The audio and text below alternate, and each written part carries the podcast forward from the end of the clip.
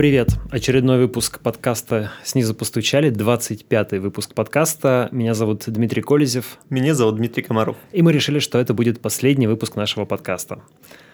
Вы спросите, почему? Ну, потому что снизу стучат все регулярнее и регулярнее, если честно, по ощущениям. И от этого начинаешь немного уставать. Должна быть какая-то светлая надежда на будущее – в, с новой конституцией, возможно, с новым президентом всего лишь через, через сколько у нас, через 4 года. И она, в принципе, есть. Поэтому мы сегодня поговорим о ней. О надежде. Да, том, как а... же... Так получилось, что вообще, в принципе, все наши 25 выпусков буквально вот точно уместились в, э, в период от заявления изме... э, поправок в Конституцию до их принятия. Вот практически как раз этот период с января по, получается, июль мы и выпускали подкаст. Весь он так или иначе был посвящен изменениям в Конституцию, обнулению, вот этому постоянному стуку снизу. Хотя мы так, конечно, не планировали, мы не знали, что так оно будет, но так оно получилось.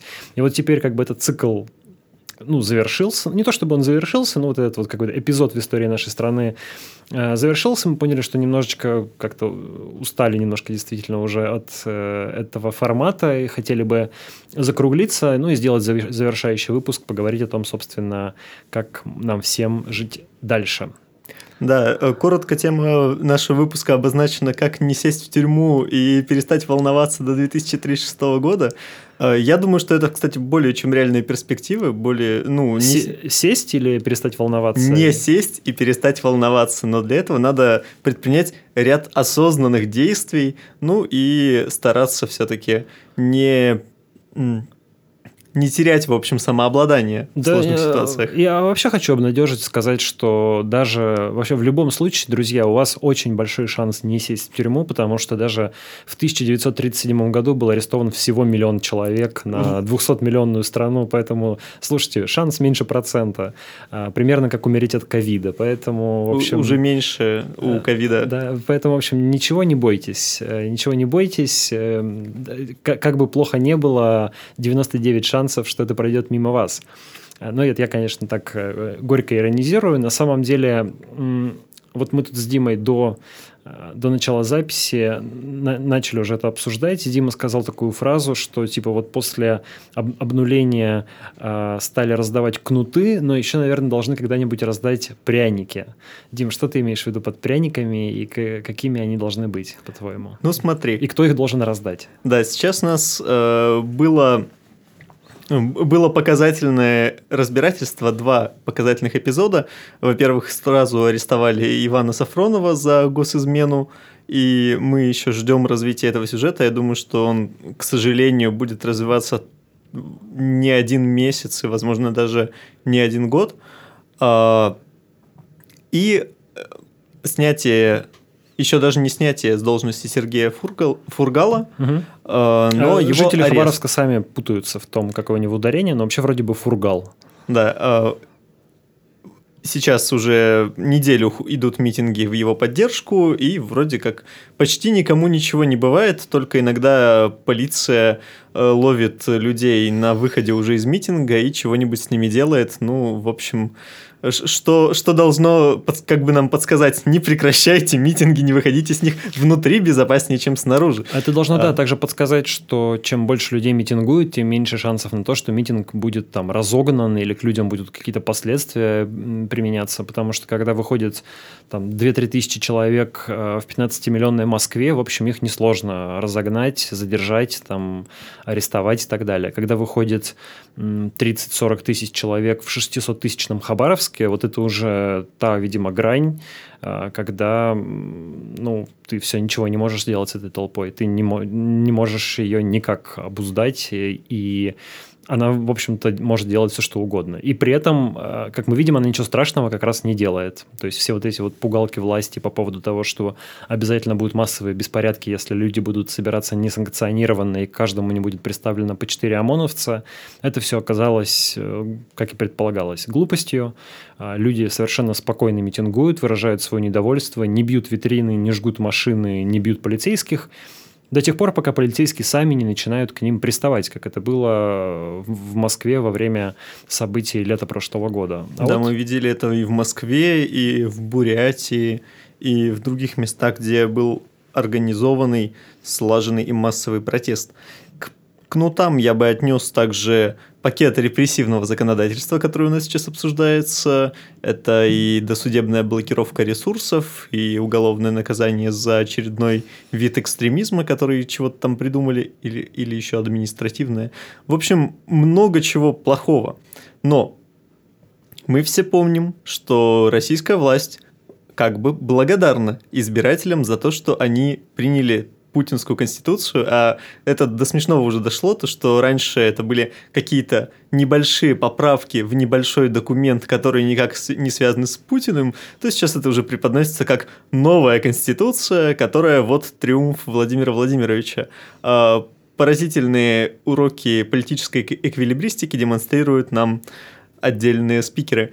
Так вот, я думаю, что после этого должны быть и какие-то позитивные вещи, которые мы пока не увидели. То есть э, должна появиться эта забота о животных, забота о пенсионерах. Начали почему-то именно с экстремизма, но э, настаивали-то на том, что должны быть плюшки.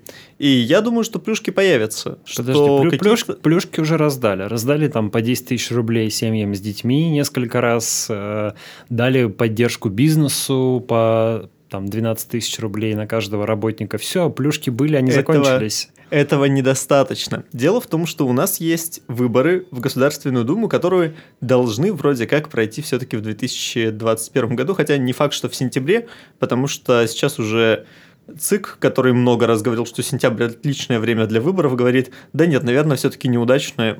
Спасибо большое, что обратили на это внимание, мы давно об этом говорим. Ну, теперь и выборы будут, видимо, трехдневными. По крайней да. мере, возможность этого приняла Государственная Дума, и теперь у ЦИКа есть э, все, все, возможно, все права назначить выборы 2021 года именно трехдневными. Да, а у местных комиссий будут устрашающие возможности для фальсификаций.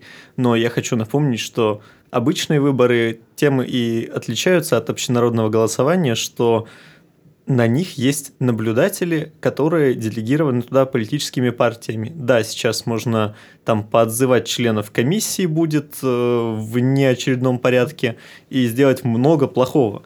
Но все-таки, когда политические партии борются за мандаты в Государственной Думе, между ними есть кое-какая конкуренция, даже если мы говорим о системной оппозиции, всегда хотели бы они иметь больше представительства, чтобы иметь большее давление на э, исполнительную власть, скажем так.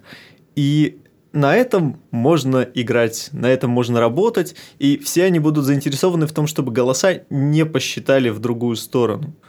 Поэтому э, эти трехдневные выборы будут с точки зрения фальсификации безопаснее, чем нынешнее общероссийское голосование, хотя, конечно, хуже, чем обычные выборы, которые мы были Э, мы имели до этого. Но и соревноваться на этих выборах будут все те же самые замечательные партии, каждая из которых получила одобрение в администрации президента, и может возникнуть логичный вопрос, а и что дальше-то? Ну, то есть, Безусловно. хорошо, теперь не Единая Россия да, но... будет, э, получит большинство, а там, условно, коалиция ЛДПР и КПРФ. Но я хочу напомнить то, что э, те поправки, которые сейчас мы одобрили, приняли и так далее, и так далее, они, в принципе, обратимы. И обратимы без дикой, странной, отвратительной, не до конца законной даже по предыдущему нашему законодательству процедуры, а, а просто простым голосованием депутатов и депутатов э, в региональных парламентах. Если ветер переменится и Государственная Дума вдруг будет состоять немножко не из представителей Единой России и всех согласившихся с ними, а из каких-нибудь других людей, э, все может измениться. И хотя это не отменяет там Владимира Путина до 2024 года и много чего другого не отменяет, а, или, или до 36-го. Да, или до 36-го, или до 2048-го. Кто знает, сколько смож- можно прожить на современных технологиях при неограниченном количестве ресурсов. Особенно, когда ими занимается твоя дочь. Э, эта женщина, как, да. как, как мы знаем из пресс-конференции Владимира Путина, эти женщины занимаются биотехнологиями и наукой. Так вот, чтобы избрать нужных депутатов, недостаточно просто вбросить 25 миллионов голосов. Нужно еще все-таки поработать с избирателем. И избирателю для этого нужно будет достать плюшки. А для этого придется заботиться о пенсионерах, о, об, о дорогах, о чем-нибудь еще. Поэтому я думаю, что свою порцию добра жители России еще получат. Я настроен более пессимистично. Я считаю, что деньги на плюшки давно закончились, и то небольшое количество, которое их осталось, так активно делится разными людьми из окружения Владимира Путина, что, в общем, пенсионерам там надеяться особо не на что. А роль плюшек в нашей стране теперь э, занимают, эм, ну так скажем, вместо вот традиционная система управления – это кнут и пряник, а у нас это кнут и потом отсутствие кнута в качестве пряника. То есть можно э, долго закручивать гайки, потом чуть-чуть их ослабить и сказать, вот, смотрите, свобода, вот теперь голосуйте за Единую Россию. Да, можно Отпустить... маски с перчатками не носить. Маски с перчатками можно отменить, отпустить там пару э, политзаключенных, э, убрать какой-нибудь э, наиболее возмущающий общественность закон, ну, типа какого-нибудь закона о государственной измене, да, вот его чуть-чуть подправить, чтобы нельзя по нему было посадить там условного Ивана Сафронова, который не давал подписку о неразглашении государственной тайны, но количество осужденных по этому закону в год измеряется десятками человек, не, десят, не десятками тысяч, не тысячами, не сотнями, а десятками человек. То есть в реальности это повлияет примерно на ну, не знаю, 30-40 человек. А, хотя, безусловно, будет такой плюшкой для либеральной оппозиционной общественности, и мы все вздохнем с облегчением и скажем, вот власть-то нас слышит, молодцы, смотрите, как э, либерализуют атмосферу, почему бы не, не поддержать на выборах какой-нибудь из их проектов. Да, вообще это страшная вещь, как быстро люди э, начинают думать том ключе, в котором им предлагают, если речь идет про вот такие вот штуки. Потому что ну, никто вообще не думал про Конституцию, потому что все уже привыкли, что если в суде ссылаешься на Конституцию, там над тобой со скромной улыбкой посмеются в лучшем случае, в худшем случае даже не примут иск, хотя там у тебя конституционные права как бы нарушены, и ЕСПЧ за это присуждает большие компенсации, но российские суды как бы рассчитывают на то, что ты просто не пойдешь туда дальше, у тебя э, а, перестанет на четвертом году э, судов проявляться к этому какой-то интерес. А, но все-таки я думаю, что отсутствие кнута недостаточно. Это, знаешь, это как можно ударить кнутом, можно кнутом накормить, если что. Вот, я думаю, что э, могут быть какие-то позитивные перемены.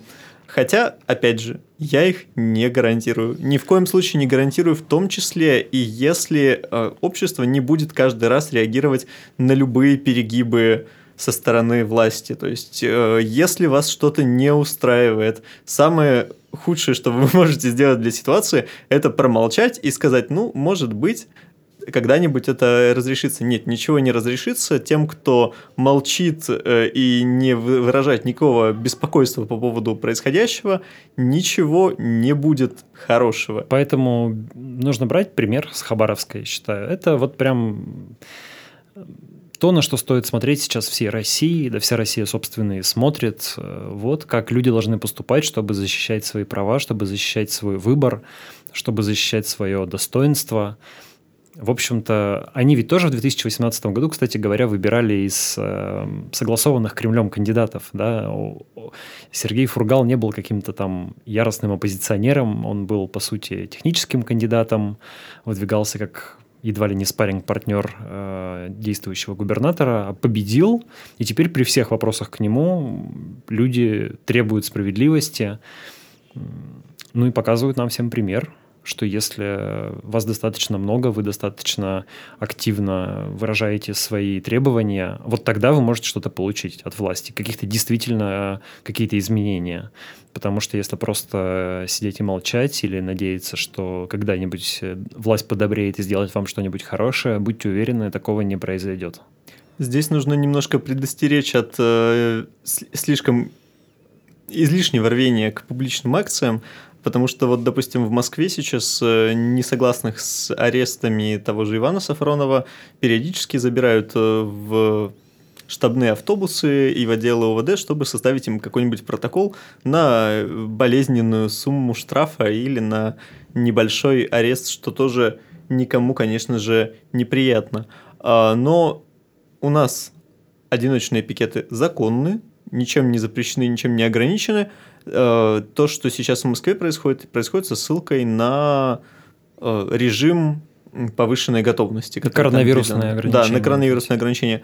Коронавирус будет, возможно, всегда, но не всегда мы будем жить в режиме повышенной готовности. И когда он закончится, пожалуйста, пользуйтесь всеми своими законными правами, чтобы отстаивать свою позицию. Не знаю, пока мы видим, что власть э, легко сочетает проведение тех массовых мероприятий, которые ей нужны, типа парада там, или крестного хода в Екатеринбурге, ну или, скажем, которые не вызывают у нее сильного раздражения, с запретом э, оппозиционных мероприятий, прикрываясь вот этими ковидными нормами. Поэтому я не удивлюсь, если, в общем-то, власть попытается надолго сохранить режим, когда, типа, митинговать нельзя, а там, не знаю, митинги в поддержку президента проводить можно.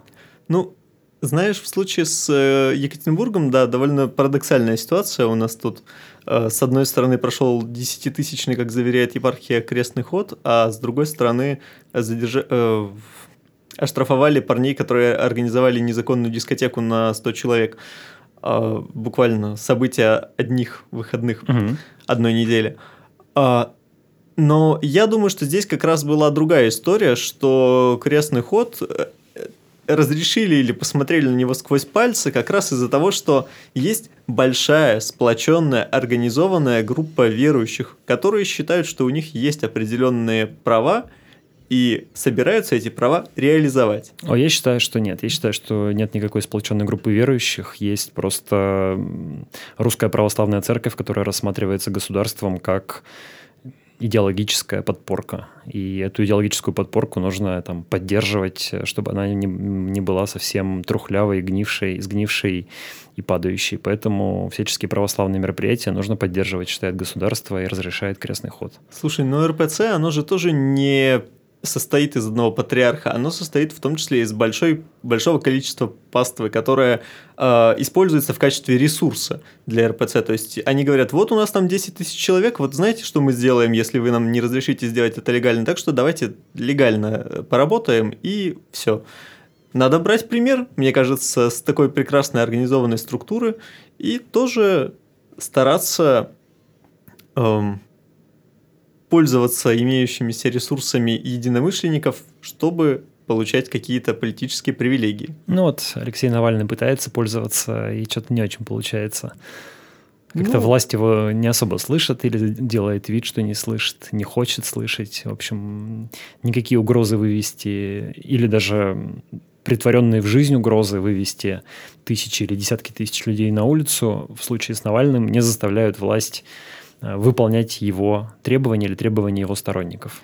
Это же довольно ситуативные вещи. Где-то они идут на уступки, где-то не идут.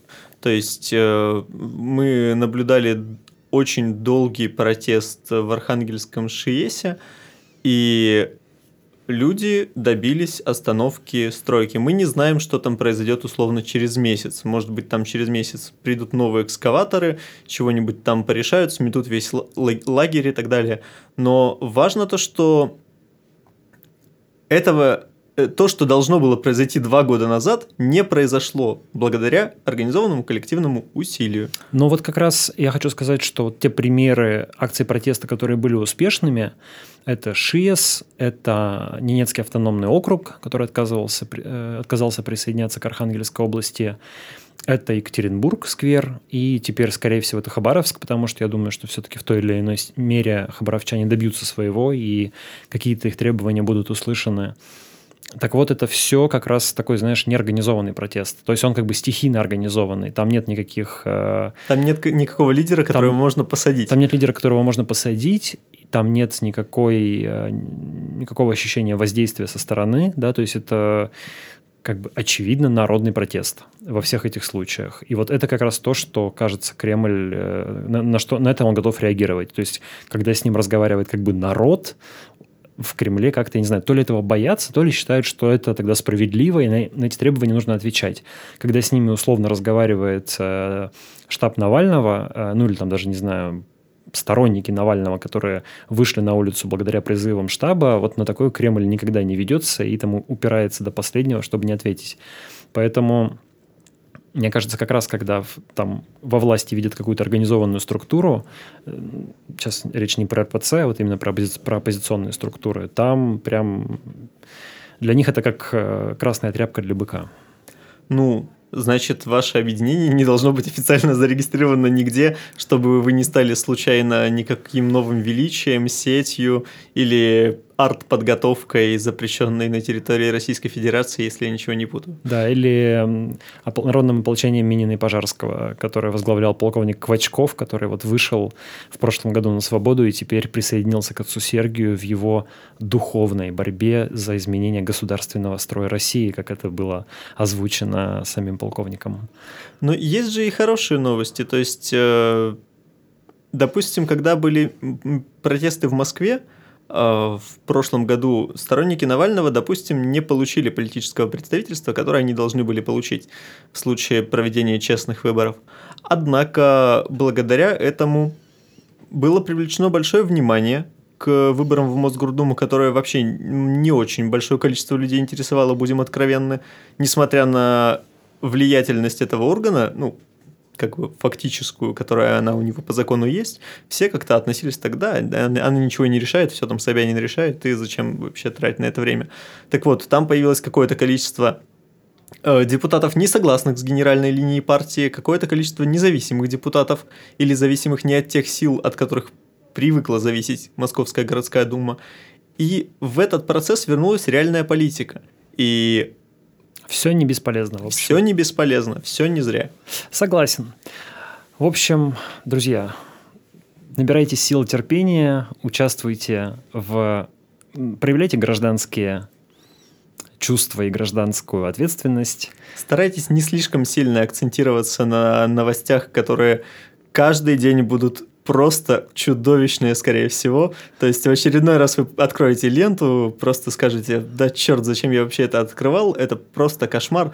Это все во-первых, исключительно, потому что СМИ обращают внимание на исключительные вещи. Да, и а во-вторых, СМИ, СМИ навсегда. И СМИ пишут про плохие новости, потому что, дорогие уважаемые читатели, вы любите плохие новости, вы их читаете. Отвечая на ваш запрос, мы вынуждены писать плохие новости. Поэтому э, мир гораздо лучше, чем его описывают средства массовой информации. Помните об этом всегда, когда читаете, э, читаете всех. Ну и помните о том, что государство это не, не некий единый организм, там нет никакого там единого центра принятия решений. Ну, может быть, на некоторых уровнях, на некоторых решениях это работает, но так не всегда и не везде. Не всегда государство право во всем. Не всегда обязательно суд встанет не на вашу сторону, если у вас с ним есть какой-то мелкий конфликт с мелким чиновником. А вот если с крупным чиновником, то извините. Да, есть разное. В общем, смотрите по ситуации, ориентируйтесь на это, и у вас всегда есть шансы отстоять свои права. Я вот в этом плане такой оптимист. Да, хочется закончить, как э, в каком-нибудь голливудском фильме «Американский президент» словами «Да поможет нам Бог». Это был Дмитрий Колезев и Дмитрий Комаров. Последний выпуск подкаста «Снизу постучали». Спасибо, кто слушал нас. Наверное, услышимся в каких-нибудь других подкастах или еще в каких-нибудь других форматах. Ну, в общем, не прощаемся навсегда. Пока. Пока.